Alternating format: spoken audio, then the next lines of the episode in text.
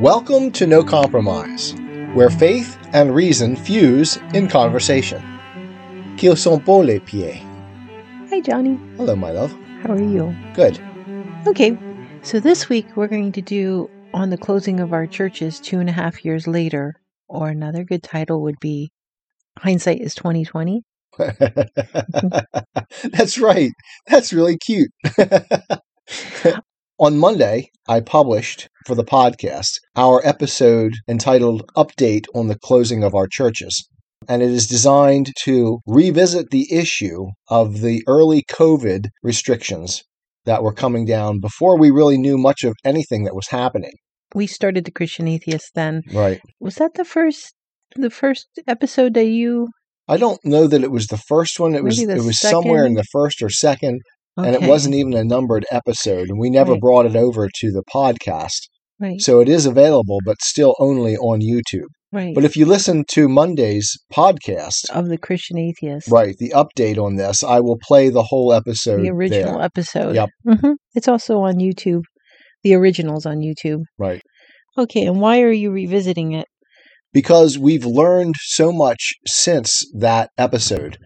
Uh, and it's worth our looking at it very carefully as Christians hmm and as citizens of the United States.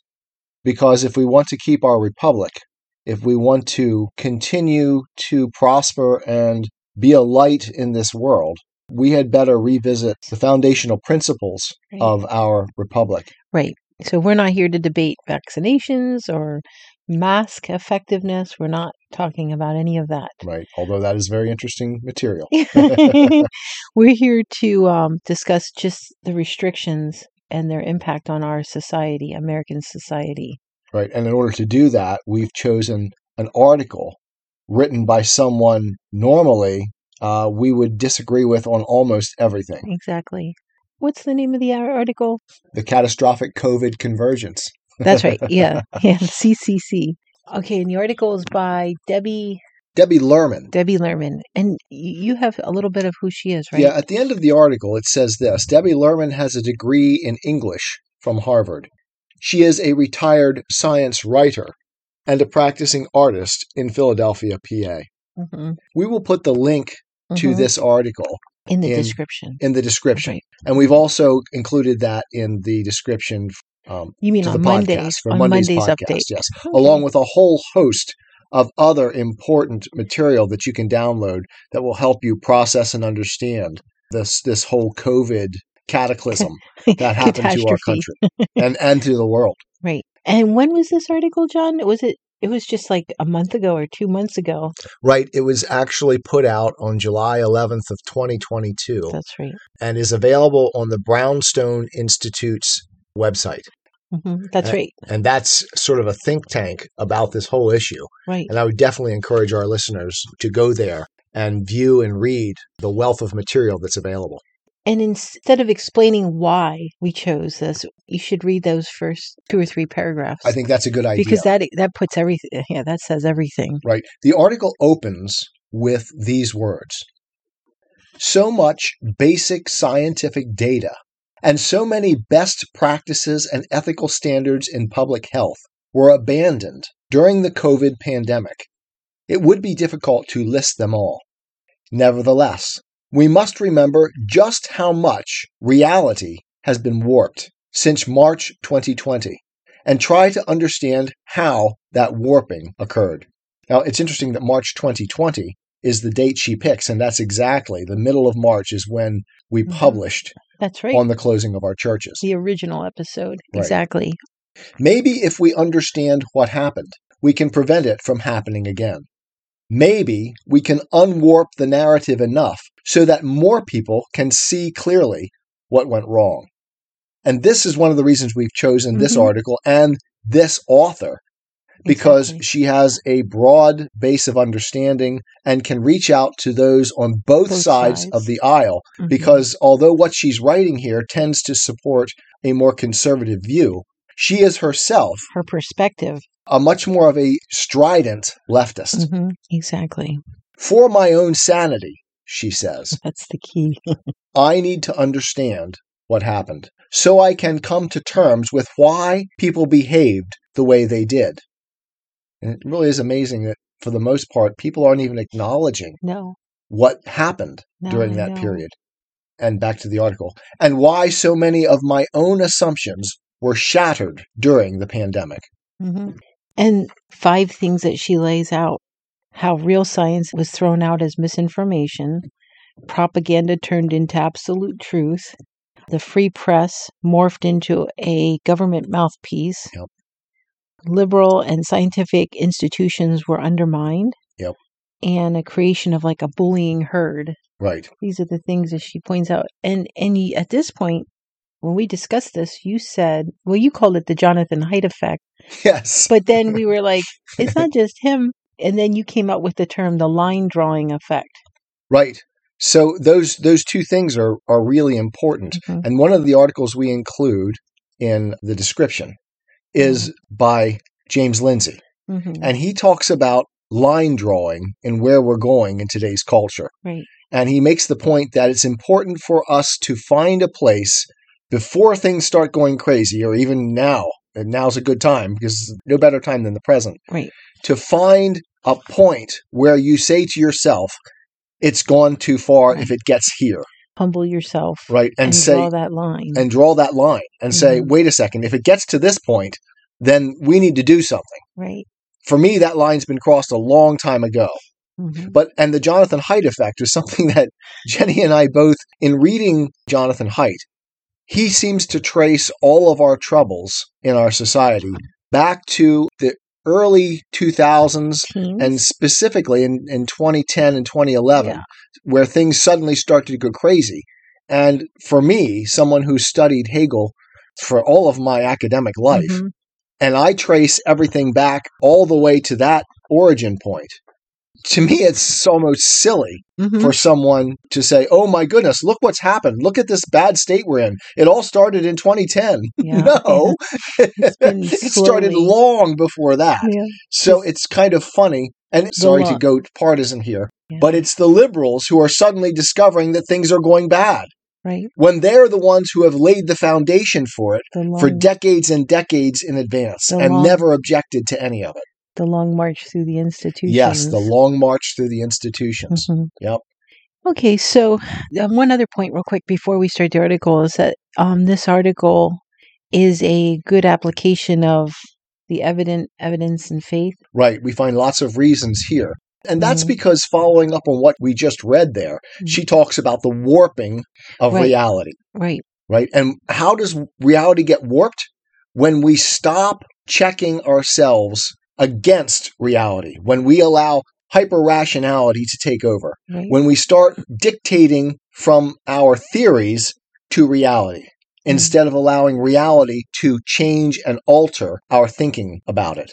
And so this is Hegelian to its nth to the nth degree. It is just the outplay of that.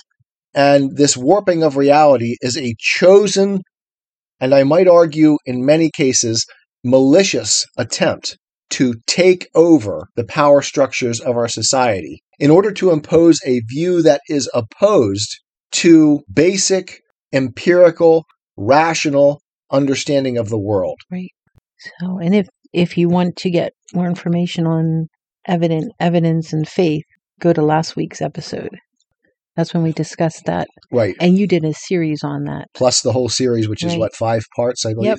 and Yep. that'll help you get a deeper understanding. Right. We call it the EEF. It gets ponderous continuing to say the evident, evidence, and faith. yes. Okay, so I'll read the introduction here, and then we're going to take turns reading each point. She has four main points, Right. and they all start with P panic, politics, propaganda, and profits. Right. So when we get to the panic, then you'll start reading. That'll help divide it for the listener. Right. Okay. So this section here makes you think of 1984. and She actually up. references 1984. Yeah, she does. herself. Yes. Yeah. Okay, so I'll continue where you ended. I want to know why real science got thrown out as misinformation, propaganda turned into absolute truth, the free press morphed into a government mouthpiece, and supposedly liberal and scientific institutions abandoned ethical standards and critical thought to impose zero evidence, zero COVID authoritarian lockdowns and mandates. That's where you said about 1984, Right. how that reminds you. It does because everything has morphed into a structure whereby the government is taking more and more power. Mhm. And this is what I warned about in on the closing of our churches. Yeah. Yep. And I think the next part we did see in our family, friends, neighbors, people in our churches, people, you know, close to us, this next part. How did my family, friends, and neighbors, who I thought shared my liberal humanist values, turned into a group thinking, bullying herd? What forces were exerted to erase scientific and intellectual integrity from the minds of literally millions of doctors, scientists, economists, journalists, educators, and other normally curious and compassionate people worldwide? Which that that was the thing that really Right. It's it's it was maddening Yeah. to live through it. yeah and going to the doctor Yeah. when we'd go to the doctor Right. and they would They would absolutely shut down any viewpoint Mhm. other than the one that was being preached right by the I don't know the the uh, the priests yeah of the New View. right right to answer these questions i am less interested in an exact timeline than in a story that makes sense of seemingly senseless behaviors. I am also less interested in the culpability of specific individuals than in an examination of the factors psychological social historical political that drove those behaviors. Overall, I believe four extremely powerful forces converged catastrophically to initiate and then perpetuate the snowball that became the avalanche of COVID insanity.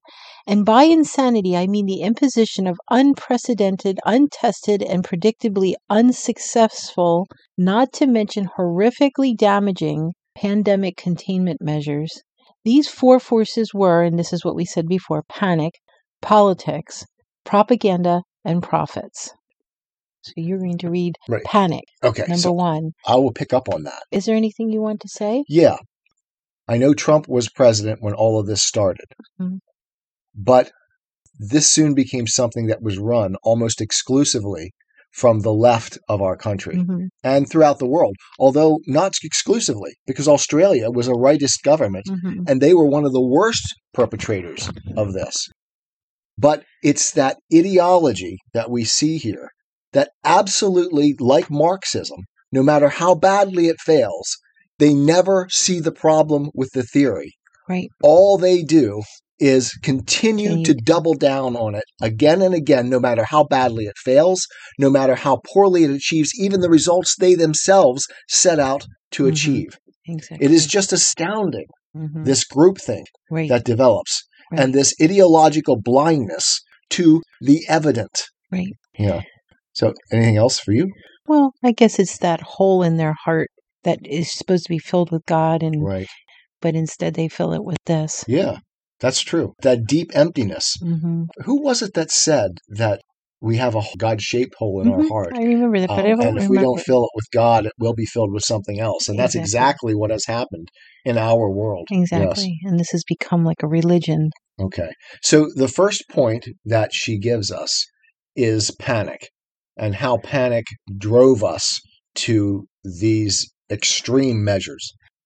I believe pandemic panic was driven from above, from the highest echelons of the most powerful governments, and below, within populations primed for disaster and perpetually on the verge of a nervous breakdown.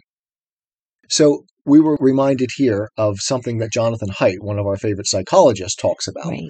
this extreme safety culture Right. that has been developing over the last several decades, Mhm. where parents are, are terrified to let their children walk alone outside or play alone. right. And he's almost demanding that we reverse this trend. Mhm. This, this hyper safety culture is another thing that definitely contributed to this. We're afraid of everything and we're afraid of facing any consequences for bad actions. Right. And so we we try to put little walls around ourselves Right. to save ourselves from everything. Panic from above.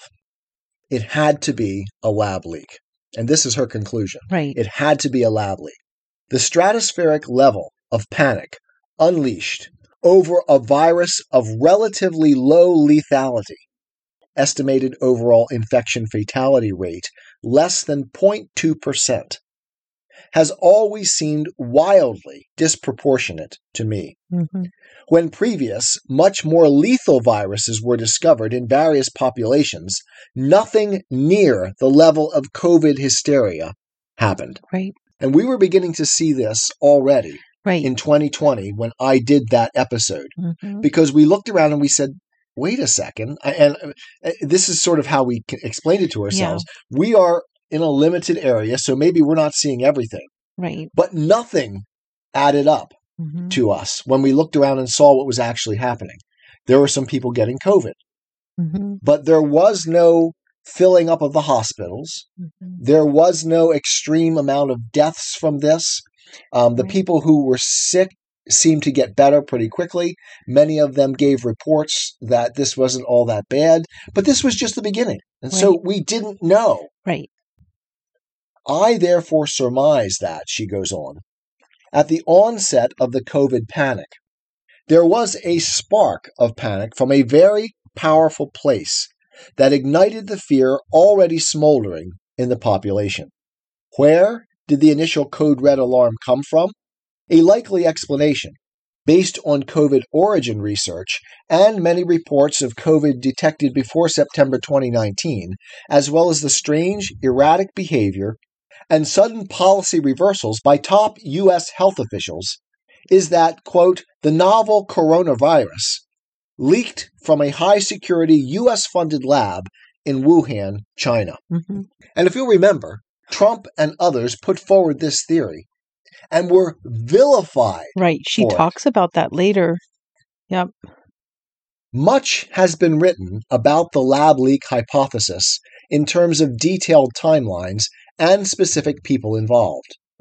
To me, the most compelling argument in its favor is psychological. Without the lab leak, there would be insufficient momentum to fuel such a juggernaut of global panic, causing scientists and public health experts to abandon everything they knew about respiratory viruses and leading democratic governments to adopt Chinese inspired authoritarian And policies. that was what you and I, we would sit there and read and we'd think, this doesn't add up with what we know about biology. Yes. You know what the basic biology that we studied, Right. you know, and it Yeah, just didn't. and you're you know more about this than I do, Yeah. but I knew enough to say, wait a second, there's something wrong here. right. Right. It just doesn't add up. right. And you would say repeatedly things like viruses, you can't contain viruses. Yeah. Viruses are going to have to run the population and develop some sort of immunity And we're not even, we're not experts in any way, in any way.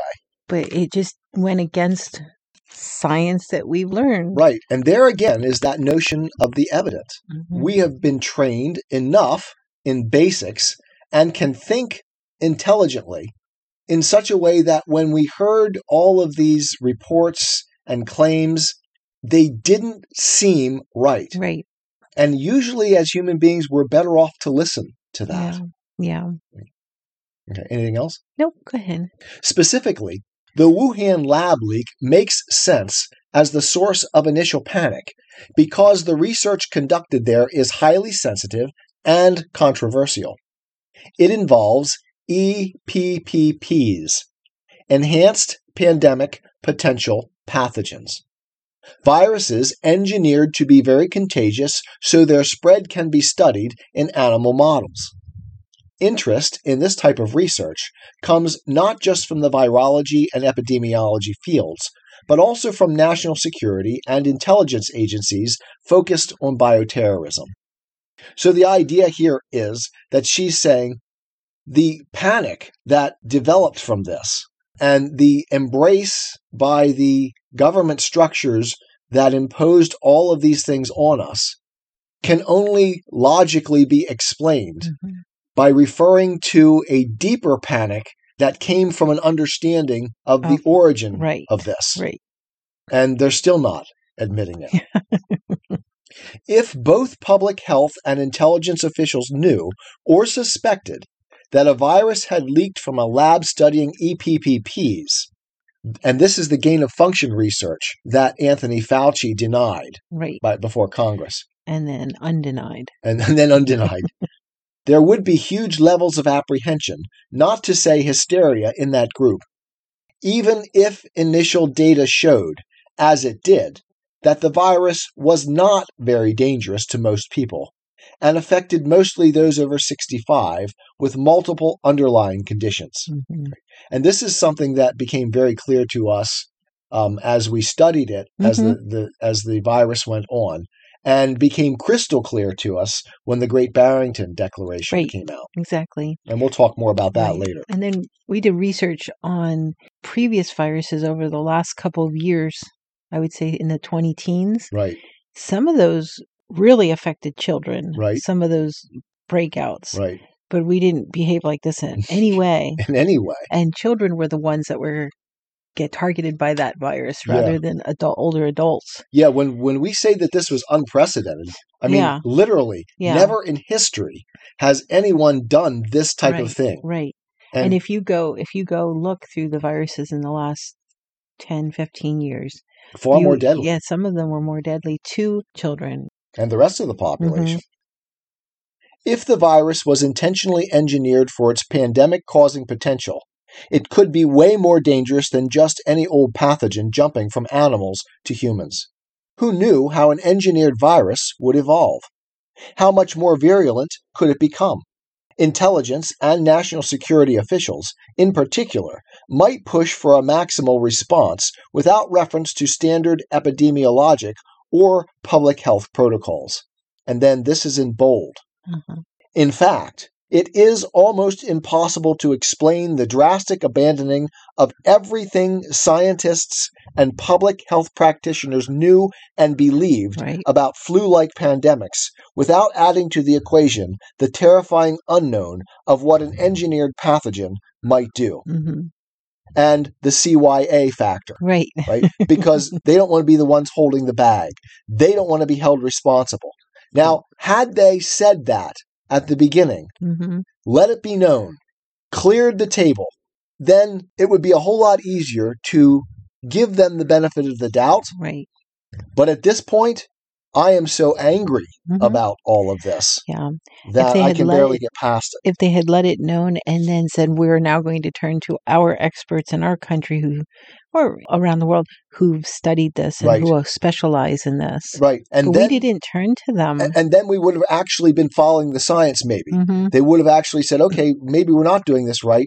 But instead, because it was an effort to hide their own complicity, hmm it became something that they continued to double down on over and over Right. and over again, instead of allowing us to rationally weigh things and move forward in a science based way. Right. So science was not real yes, at that point. That's right. Going back to one of our comments earlier, or themes from an earlier Christian atheist, Mhm. we look around and we see these science as real signs. Who was it that denied science exactly. in this case? And to top off the panic palooza, if and when the truth of the virus's origins came out, those involved with the EPPP research, already riddled with safety concerns, would be blamed. Major international and diplomatic crises could ensue. Further strengthening this hypothesis is the fact that the countries with the strictest and most prolonged lockdowns, including Australia, New Zealand, and Canada, were all members of the Five Eyes Intelligence Alliance, along with the US and UK. It makes sense that precisely those countries sharing the earliest and most detailed intelligence about the lab leak felt not only justified, but compelled to carry out the strictest lockdowns. Mhm. All of this leads me to conclude that a small group of top intelligence and public health officials, fearing a catastrophically deadly engineered virus, had been released, regardless of its observed effects in the real world, convinced themselves, their governments, and in turn their populations, without publicly revealing the virus's origin, Mhm. that the strictest containment measures were needed, or else millions would die. Panic, then, became not just a reaction to the virus, but, in the minds of those instigators, a necessary state in which to hold the population in order to elicit maximum compliance with containment measures. As inertia set in following the big initial push, panic and compliance became not just means for supposedly ending the pandemic, but goals in and of themselves. And therefore, any means justifies the ends of controlling the population. Mhm, So it was an, it was another one of those things that we've talked about before. The ends justify the means means. mentality, morality that the left has adopted as central to Mhm. their way of proceeding through everything. Mhm. Heading Scientists and media enlisted in panic campaign. All major media outlets, including the billionaire owners of the largest social media platforms, were likely asked. Now, notice here, she's saying, look, these people were likely asked by panicked government officials for help in supporting draconian virus suppressing measures. Well, we just read that article today by the new Civil Liberties Union. Oh, yes, that's right. They have a case against the government because of their influence over social media. Right. And that's going to be interesting to watch. Yeah, we'll link to that too. We'll link to that. Yes. The Biden administration is being sued by the authors of the Great Barrington. Declaration Mhm. because they were essentially, They were shut down. yeah, they were publicly assassinated Mhm. in terms of their reputation and through for social daring through social oppose. media. Yep.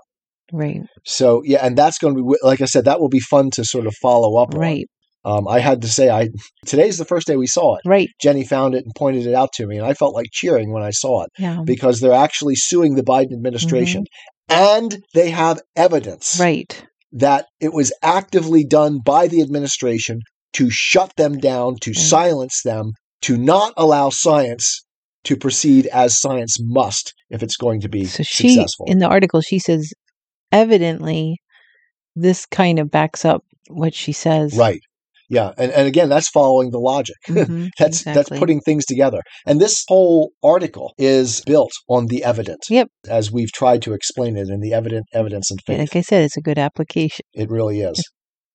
Returning to the text, it seems likely, based on the strict adherence to the public narrative, that guidelines were disseminated as to how the pandemic should be discussed, warning that any deviation therefrom would lead to countless unnecessary deaths. The threat of the virus could not be overstated. Questioning antivirus measures was taboo. Mhm. And I can't help it. What comes to mind here is The View, Mhm, the ladies of The View, who mhm. pretty much made anyone into a monster right. who dared to question anything about Mhm. COVID. Ivermectin, Right. right? Um, the effectiveness of the vaccines and the masks. and the masks, yes. Right. And they pretty much made it out that anyone who would dare not to wear a mask or who would question their effectiveness, we Oh. found out that all of that is valid, Right. were monsters, Or moral monsters. going to the store and the looks you would get. yes, that's right. Word. Yes. Yeah, if you didn't wear a mask in You a store, you forgot to, or you didn't have it pulled up Or you didn't have properly. that's right. Remember that one guy at the store, the bookstore? Um, Mhm. your mask is down. You, you, you need oh you need to pull it up a little farther. While we were talking to yes, him. while we were talking to him. Although prominent epidemiologists and public health experts, and here she refers specifically to the Great Barrington Declaration, Mhm. outside the inner circle, tried to publicize alternative, more realistic scenarios based on data already gathered about the virus's actual fatality rates. I believe the government's allies in academia, some perhaps surprised of the EPPP situation, some politically motivated and or petrified by the propaganda as discussed below, brutally silenced any discussion or debate. Yeah. Yeah. And we saw that unfolding. Mhm. And I guess even more troubling to me was the amount to which, as we just alluded, the rest of the society bought into it. Right. I mean, the hatred Right. that you would see in eyes of people who saw someone without a mask. hmm Or Yeah, even I- on social media, yeah, the things that they were saying. This is not we have that other article. There were tweets about and and and different posts about right. not And that treating them medically, Right. Um, and that one guy advocating holding people down and um, forcing and, them and to. forcing them to take the vaccine. right, Right. Um, this is Nazi stuff. right, right. Next section Panic from below, the madness of crowds. The U.S. population was primed to react strongly when massive panic from above was unleashed upon it. COVID fears had already been building since early 2020 with the proliferation of terrifying videos and reports of people falling dead in China's streets from a hitherto unknown virus. We now know these videos were most likely fake and related to the Chinese propaganda campaign discussed later in this article. Mm-hmm. But at the time, they went viral, fomenting fear of the new virus. Even before that, in the years leading up to the pandemic, especially in liberal coastal cities, a culture of hyper safety and risk aversion, there's that Jonathan Haidt thing, had taken hold. It was a perfect setup. hmm In addition to the strong political forces acting on the very same populations, as described below, for pandemic hysteria to proliferate even more virulently than the pathogen that prompted it. hmm So, all of the snowflakes that we've talked about, right? And all of those decades of helicopter parenting, Parenting. brought about a cure that was worse than the disease. Right. And this is the point that I make in our update hmm to the 2020 video. the one you just posted on Monday. on Monday that the COVID response hmm was far worse than COVID itself. Exactly. Had we allowed this, and we questioned this even in the first, not that we knew because we Right. weren't sure, but we question to ourselves Uh-huh. wouldn't it be better, like all other viruses, to let this run its course? Right. People will die, it will happen. But it'd be better to let it run its course, and then people will develop immunity, and each successive wave will be less and less virulent. Exactly. Um, but what do we know?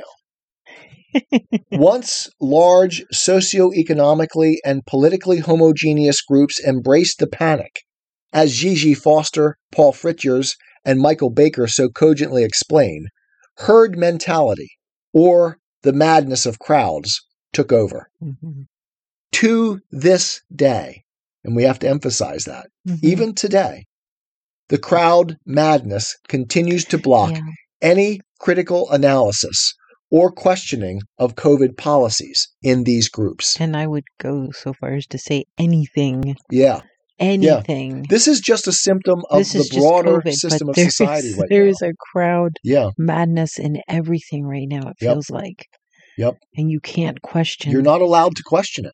hmm And unless we get a hold on this and start turning back the clock on it, we're done. Right. Okay. So the next section is politics. Right. Right. So I will hand it over to you. Back to you, Jenny. Thank you, John. okay. So we completed the panic section. Now Right. we're on to politics. If the pandemic had not happened during the Trump presidency, and here we stop, because what character is Trump in this? Oh, that's right. because in 1984, there is this shadowy character named Emmanuel Goldstein. Of course, Emmanuel, we, we know that that points back to the, the God with us thing in the New mhm. Testament and Old Testament. But Emmanuel Goldstein is the missing character. We never find him, see him, but he's the one for whom the administration the blames troubles. everything on. right. And we're currently reading through Animal Farm on our Simple Gifts podcast. hmm And Trump has become the snowball Right. of Animal Farm, Right. right? Snowball early on is is driven away from the farm, and he becomes the the villain of everything. He's Right. he's behind the shadowy character behind every problem that they experience on the farm. So Orwell put that sort of character in each of his novels. Right. And um, now we're finding that's Trump today. Yep. And that's Trump today. Um, and also, if you want to hear Animal Farm being read or 1984 being read, go to our Simple Gifts podcast. Yeah, Simple Gifts, Dr. John Wise, and then put in the title of those books, and you can listen to the entire the entire books. it's also on YouTube. Yep, it's on YouTube too, and it's in a playlist. Each one's in a playlist where you can just play the playlist and it'll go straight through. Yep. Okay. So, if the pandemic had not happened during the Trump presidency, the panic from above and below might not have garnered enough scientific and media buy in to turn the entire Democratic Party. she was specific, the entire Democratic Party, as well as other self regarding liberal governments around the world, into mirror images of totalitarian authorities they so often decried. Right. And this is this is another one of those moments where I can't help but cheer that someone on the left is seeing it. And we're Right. seeing it this is that line drawing phenomenon again. Mhm. This, the line was crossed here for her. Yep, and you Um, felt you felt the next paragraph is cr- quite an admission. Right.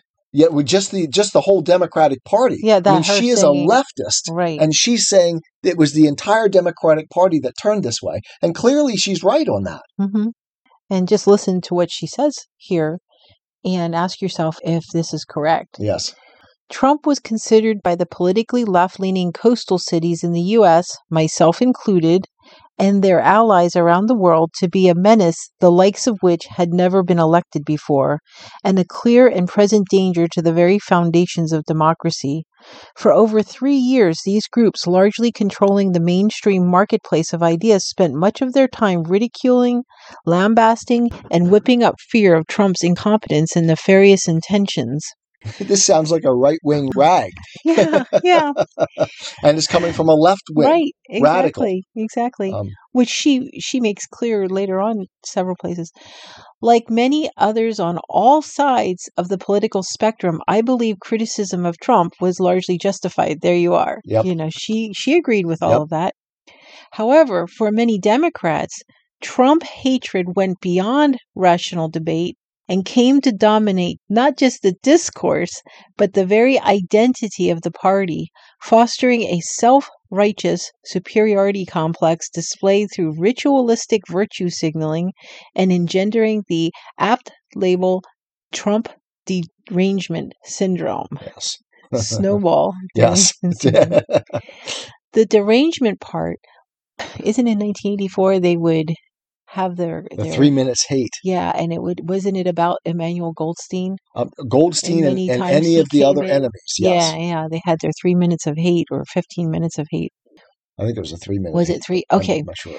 the derangement part was the turning of anti-trumpism into a self-identifying obsession and singular standard of virtue to the exclusion of any objective examination of trump's words or deeds So that's the abandoning of the evident uh-huh we are led to believe a lie right when we see not through the eye. right that's what your your series your eef series was started out with that poem Right. And we tried to clarify that. Uh, it is a, it's a fragment of the poem by, by William Blake. yeah okay Um, and we tried to clarify that in last week's No Compromise. Right, Yes. right.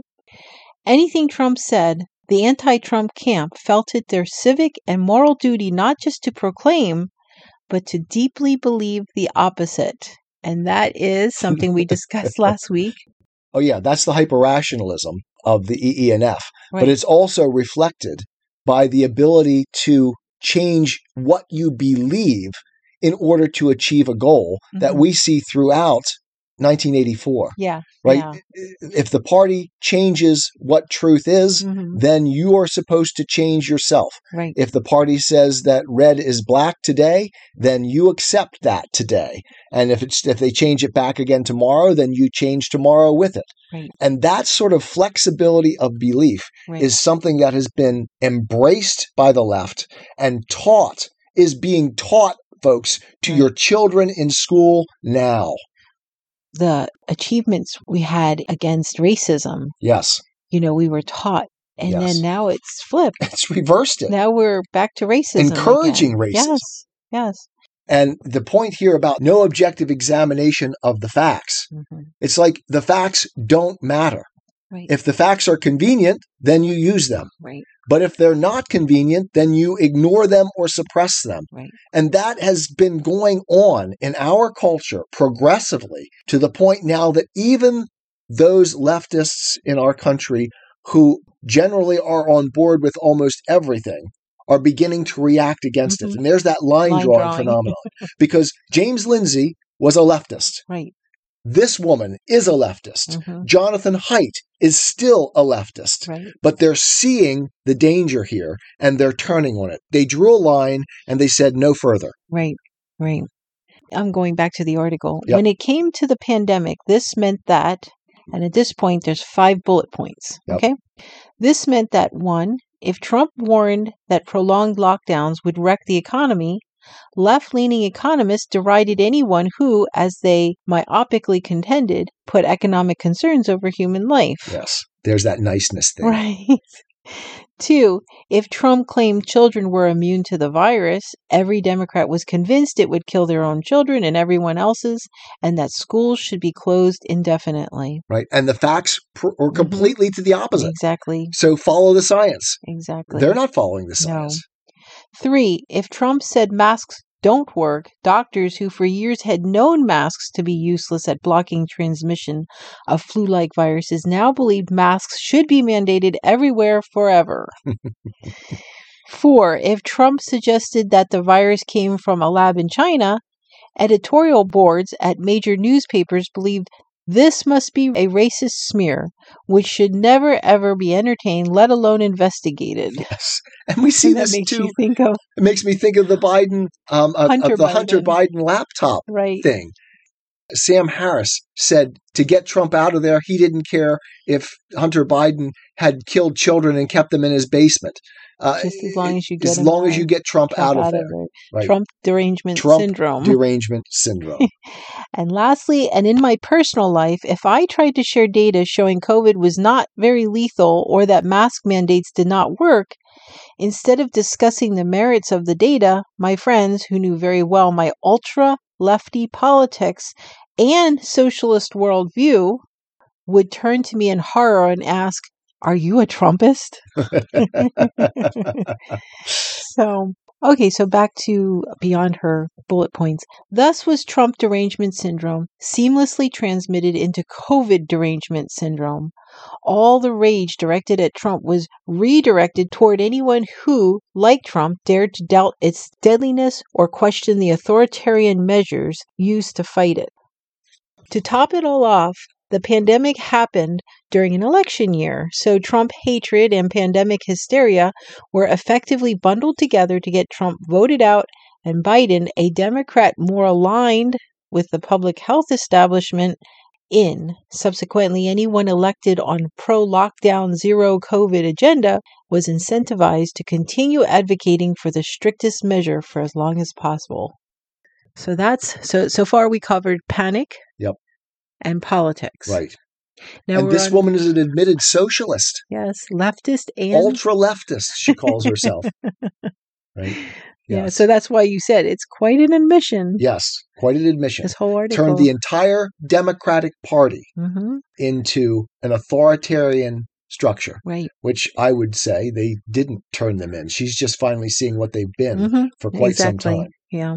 So so far we did, like I said, we did panic and politics. Now Right. what's number three, John? So the third thing that contributed to this catastrophic convergence is propaganda. The third force contributing to global COVID hysteria was, as Michael Senger points out in his eye opening book, Snake Oil How Xi Jinping Shut Down the World, a concerted propaganda campaign by the Chinese Communist Party, or CCP, that managed to turn the pandemic at least until recently, into a celebration of China's inimitable social cohesion and a showcase for the supposed success of its authoritarian anti pandemic measures.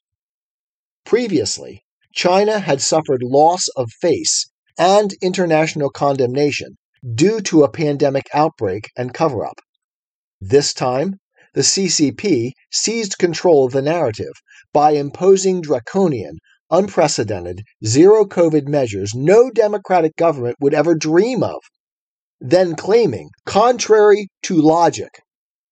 So again, Mhm. there we see what I've been talking about all along with this Hegelian thing that has permeated our thinking in the world, Right. contrary to logic, because logic, in the sense of Aristotelian non contradiction, the law of non contradiction, is out the window Right. And basic epidemiologic science. Yeah. And there's of the empiricism. So, contrary to the law of non contradiction and basic science as empirical study, contrary to that, they claim spectacular victory. hmm Everything from social media bots to China friendly editorial boards at prestigious medical journals was leveraged to denigrate any state or nation with a less restrictive approach. Deviations from the Chinese methods were labeled in brilliantly insidious 21st century demonstration of Newspeak. And Mhm. here's her reference to 1984. 1984. They were labeled heartless, pro death, anti humanitarian, and materialistically motivated. So there was an inversion of ethics here. And instead of following the science, instead of doing what is rational, they decided to do what they thought was best, and the consequences be damned. Right. The World Health Organization, largely supported by and beholden to China, vociferously praised the CCP and the Chinese people for their discipline, commitment, and ultimate victory. Fawning scientific and general press coverage marveled at how sometimes authoritarianism could be good, if it meant saving millions of lives. So they were primed already because leftism tends to be sympathetic to socialist structures Right. to accept China's lies. Right. The ends justify the means.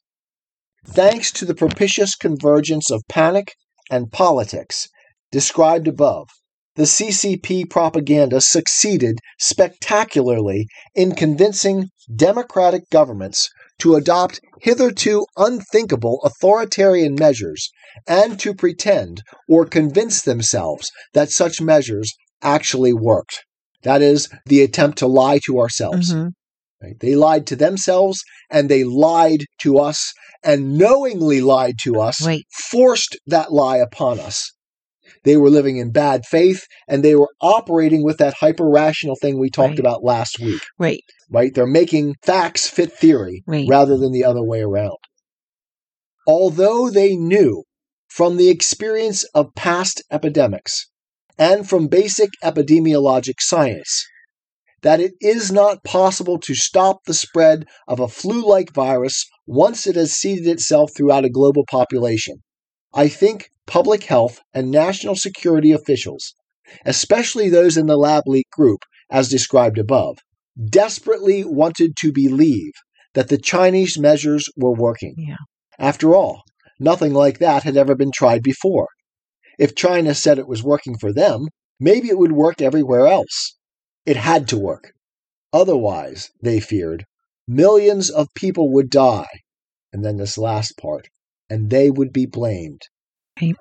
In other words, they desperately wanted to believe something was real.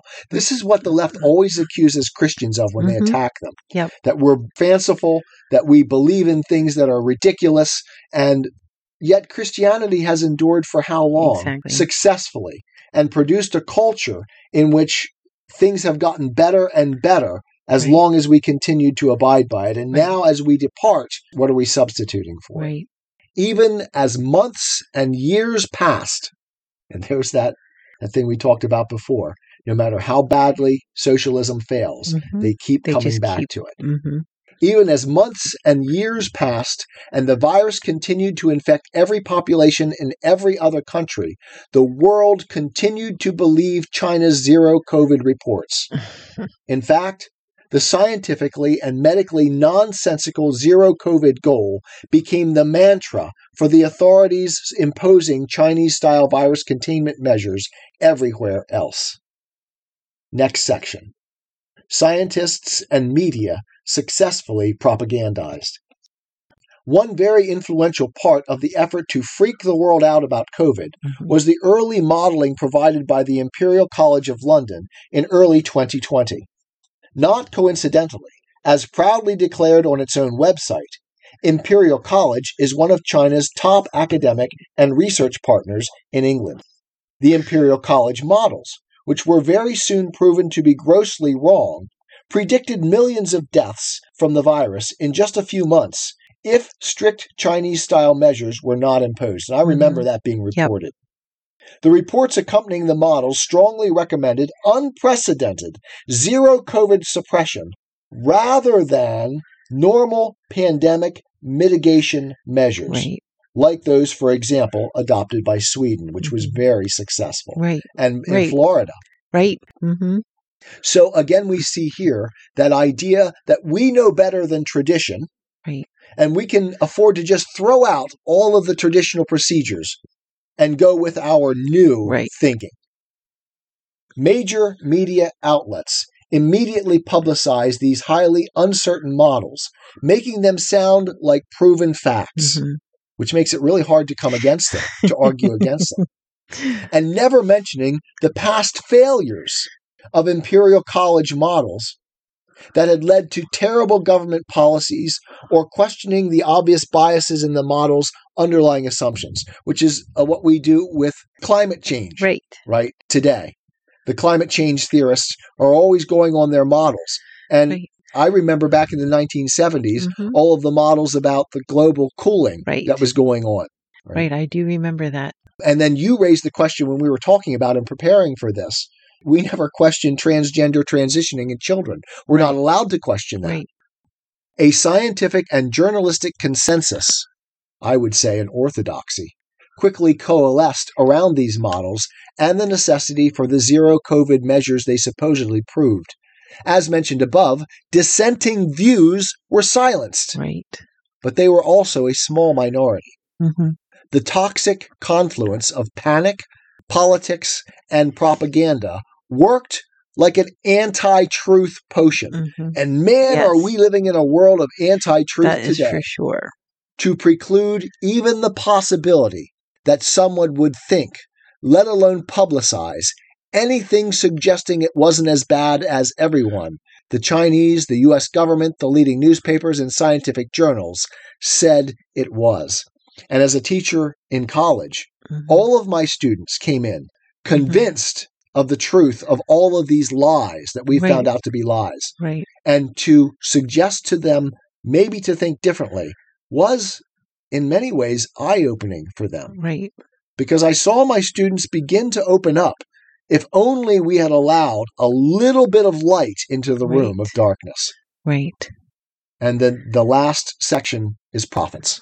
All right. So we covered panic, politics, propaganda, and Yep. now we're on profits. Prophets. Okay. And this is a good one for you because you mentioned this all the time. This is one of your favorite uh, whipping boy points. Yeah, the pharmaceutical companies Yes. make me very upset. President Biden took office just as COVID vaccines became available. This was supposed to be the beginning of the end of lockdowns and a return to normal. Alas, at this point, so many profit driven interests had piled onto the zero COVID train that it continued to hurtle forth at unstoppable speeds. Do you remember when it dawned on us? Do you know how much money is being made in this? Yes, all these, when we saw all this variety of masks, new Yes. masks out. Because Yes. we were buying the kids like customized masks. Right. It's like, And it's like, wow, There's these no way are we- making. Yeah, there's no way we're going to be able to get. We'll get never roll of- this back. No. Everybody's going to want masks all the time now. Right. The nonsensical, non scientific zero COVID measures that had begun from a place of mortal panic, spread through political polarization, and amplified by Chinese propaganda now generated unprecedented profits for anyone who made anything related to the pandemic. As far as these money interests are concerned, the pandemic might as well go on forever. In assessing the potential influence of profits on the indefinite continuation of the state of COVID emergency, the numbers speak for themselves. Here are just a few of the jaw dropping reports on the beneficiaries from never ending COVID. So she breaks it down, the beneficiaries, in four big tech, test makers and sellers, vaccines, and billionaires. Okay, let's start with big tech. And, right before you start Yeah, big tech, ahead. another thing that developed with the big tech thing, Yeah. other than just profits, was power Yes. because they got enormous power given to them yes. to shut down voices of dissent. Right. And once they had it on this, they could do it on everything Mm-hmm. else. have. Yeah, and they have. Yes, You're right. they have. In October 2021, the New York Times reported, and this is a quote In the last year, the five tech superpowers Amazon, Apple, Google, Microsoft, Facebook, and who doesn't use pretty much all five of those Exactly right. Yes. had combined revenue of more than $1.2 trillion. Some of the companies are growing faster and are more profitable than they have been in years. That's unquote them. Right. Um, the next was test makers and sellers. In January 2022, CBS reported windfall profits for test makers, including Abbott Laboratories, $1.9 billion in third quarter sales related to COVID 19 testing, up 48% compared to the year ago period. Right. Other beneficiaries with skyrocketing profits were labs that process PCR tests and drugstore chains like CVS and Walgreens.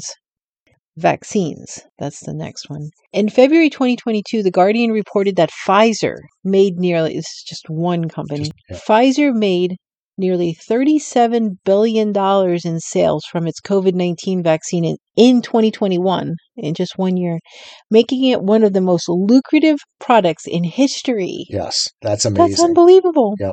Pfizer's overall revenues in 2021 doubled to $81.3 billion. They're not going to let go of that No. without a fight. Know. Yes. And it expects to make record revenues of 98 to 102 billion dollars this year.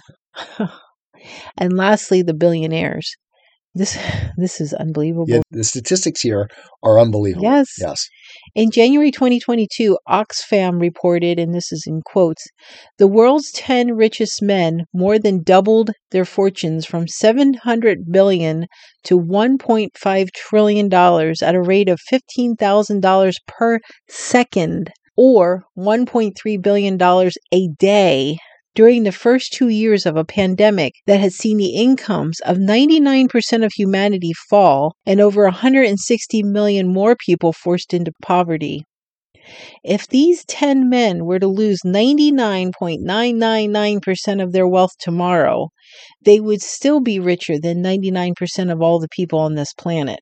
They now have six times more wealth than the poorest 3.1 billion people. Yes. The great humanitarian Bill Gates. the great humanitarian lefty Yes. leftist Yes. have enriched the pockets Yes. of the greedy capitalists. Yes. uh, which the left pretends to hate. Right, right. that was the last section. That was number four, the profits. So why don't you read the conclusion? Okay, so Miss Lerman concludes the article with six bullet points. First, an engineered pandemic potential pathogen leaked from a high security U.S. funded lab in Wuhan long before it was acknowledged by China. By the time it became known, it was too late to contain. Having outlined the cataclysmic convergence of forces I believe came together to create the COVID catastrophe, I now have a COVID story that makes sense to me. Bullet point. When they found out, top U.S. intelligence and public health officials affiliated with the Wuhan research panicked, fearing millions of deaths, international mayhem, and personal culpability. This caused them to disregard real world data about the virus and to abandon basic epidemiological principles and best practices in public health. Again, I can't help but say, we are led to believe a lie when we see not through the eye. Exactly.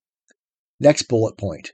The Chinese authorities adopted scientifically nonsensical zero COVID policies not because they thought they would work, but to deflect attention from China's role in the viral leak and cover up. In a brilliant propaganda coup, they turned the pandemic into a celebration of their authoritarian measures, convincing the world to follow their example. And laughing all the way to Mhm. the bank. Exactly. Next bullet point. All Democrats in the U.S. and their allies elsewhere reflexively and uncritically favored. Now, these are supposed to be the rational ones in our society. Right. All the policies that President Trump, viewed as their mortal enemy, opposed.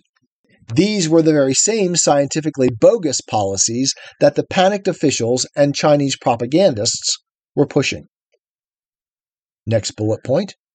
Many who controlled the narrative in media, academia, public health and medicine were particularly susceptible to panic, politicization of the pandemic, and Chinese propaganda, which all came together to induce widespread groupthink and herd behavior. As cogently explained in the Great COVID Panic, such behavior is detached from logical reasoning and the ability to objectively evaluate reality. Mhm. And of course, you and I would argue that this is not a new thing. Mhm. It is exactly the standard operating procedure for the Right. Democratic Party. Right. Last bullet point. Major industries and individuals with enormous wealth and influence saw huge gains from the pandemic. It was, and still is, in their best interests to push for more testing, more treating, more vaccinating, more remote work and learning, more online shopping, and more of everything else pandemic related Right. although terrifying and depressing to the extreme. This story helps me understand how so many people's views of data, science, truth, ethics, and compassion became so warped. Mhm. I hope the telling will at least help a little with the unwarping. And that's my prayer too. Right. And that's it. Mhm. I think she lets them all off easy. Yeah, actually, that's true. She does. I think there was a little bit more to it. Yep. And I think there was far more resentment and anger and hatred that is not covered here Right. and ethical lapses. hmm So, yep, there we go. Another one in the can, my love. All right. Thank you, John. I think it was a good one. I think so too. Well, let us know what you think, folks. hmm And don't forget to listen to the Christian Atheist on the closing of our churches revisited, Yes. which we posted on Monday. I am a Christian with the searching and skeptical mind of an atheist. I don't want to believe anything that isn't true. I know both sides of the looking glass, and I know them with open eyes. I choose Christ's side. I invite you to join me from wherever you stand before the looking glass. That's this week's episode. Thanks for listening. And remember, you can have your religious cake and eat it too. You can have reason, respect for science, a 21st century worldview, and be a Christian.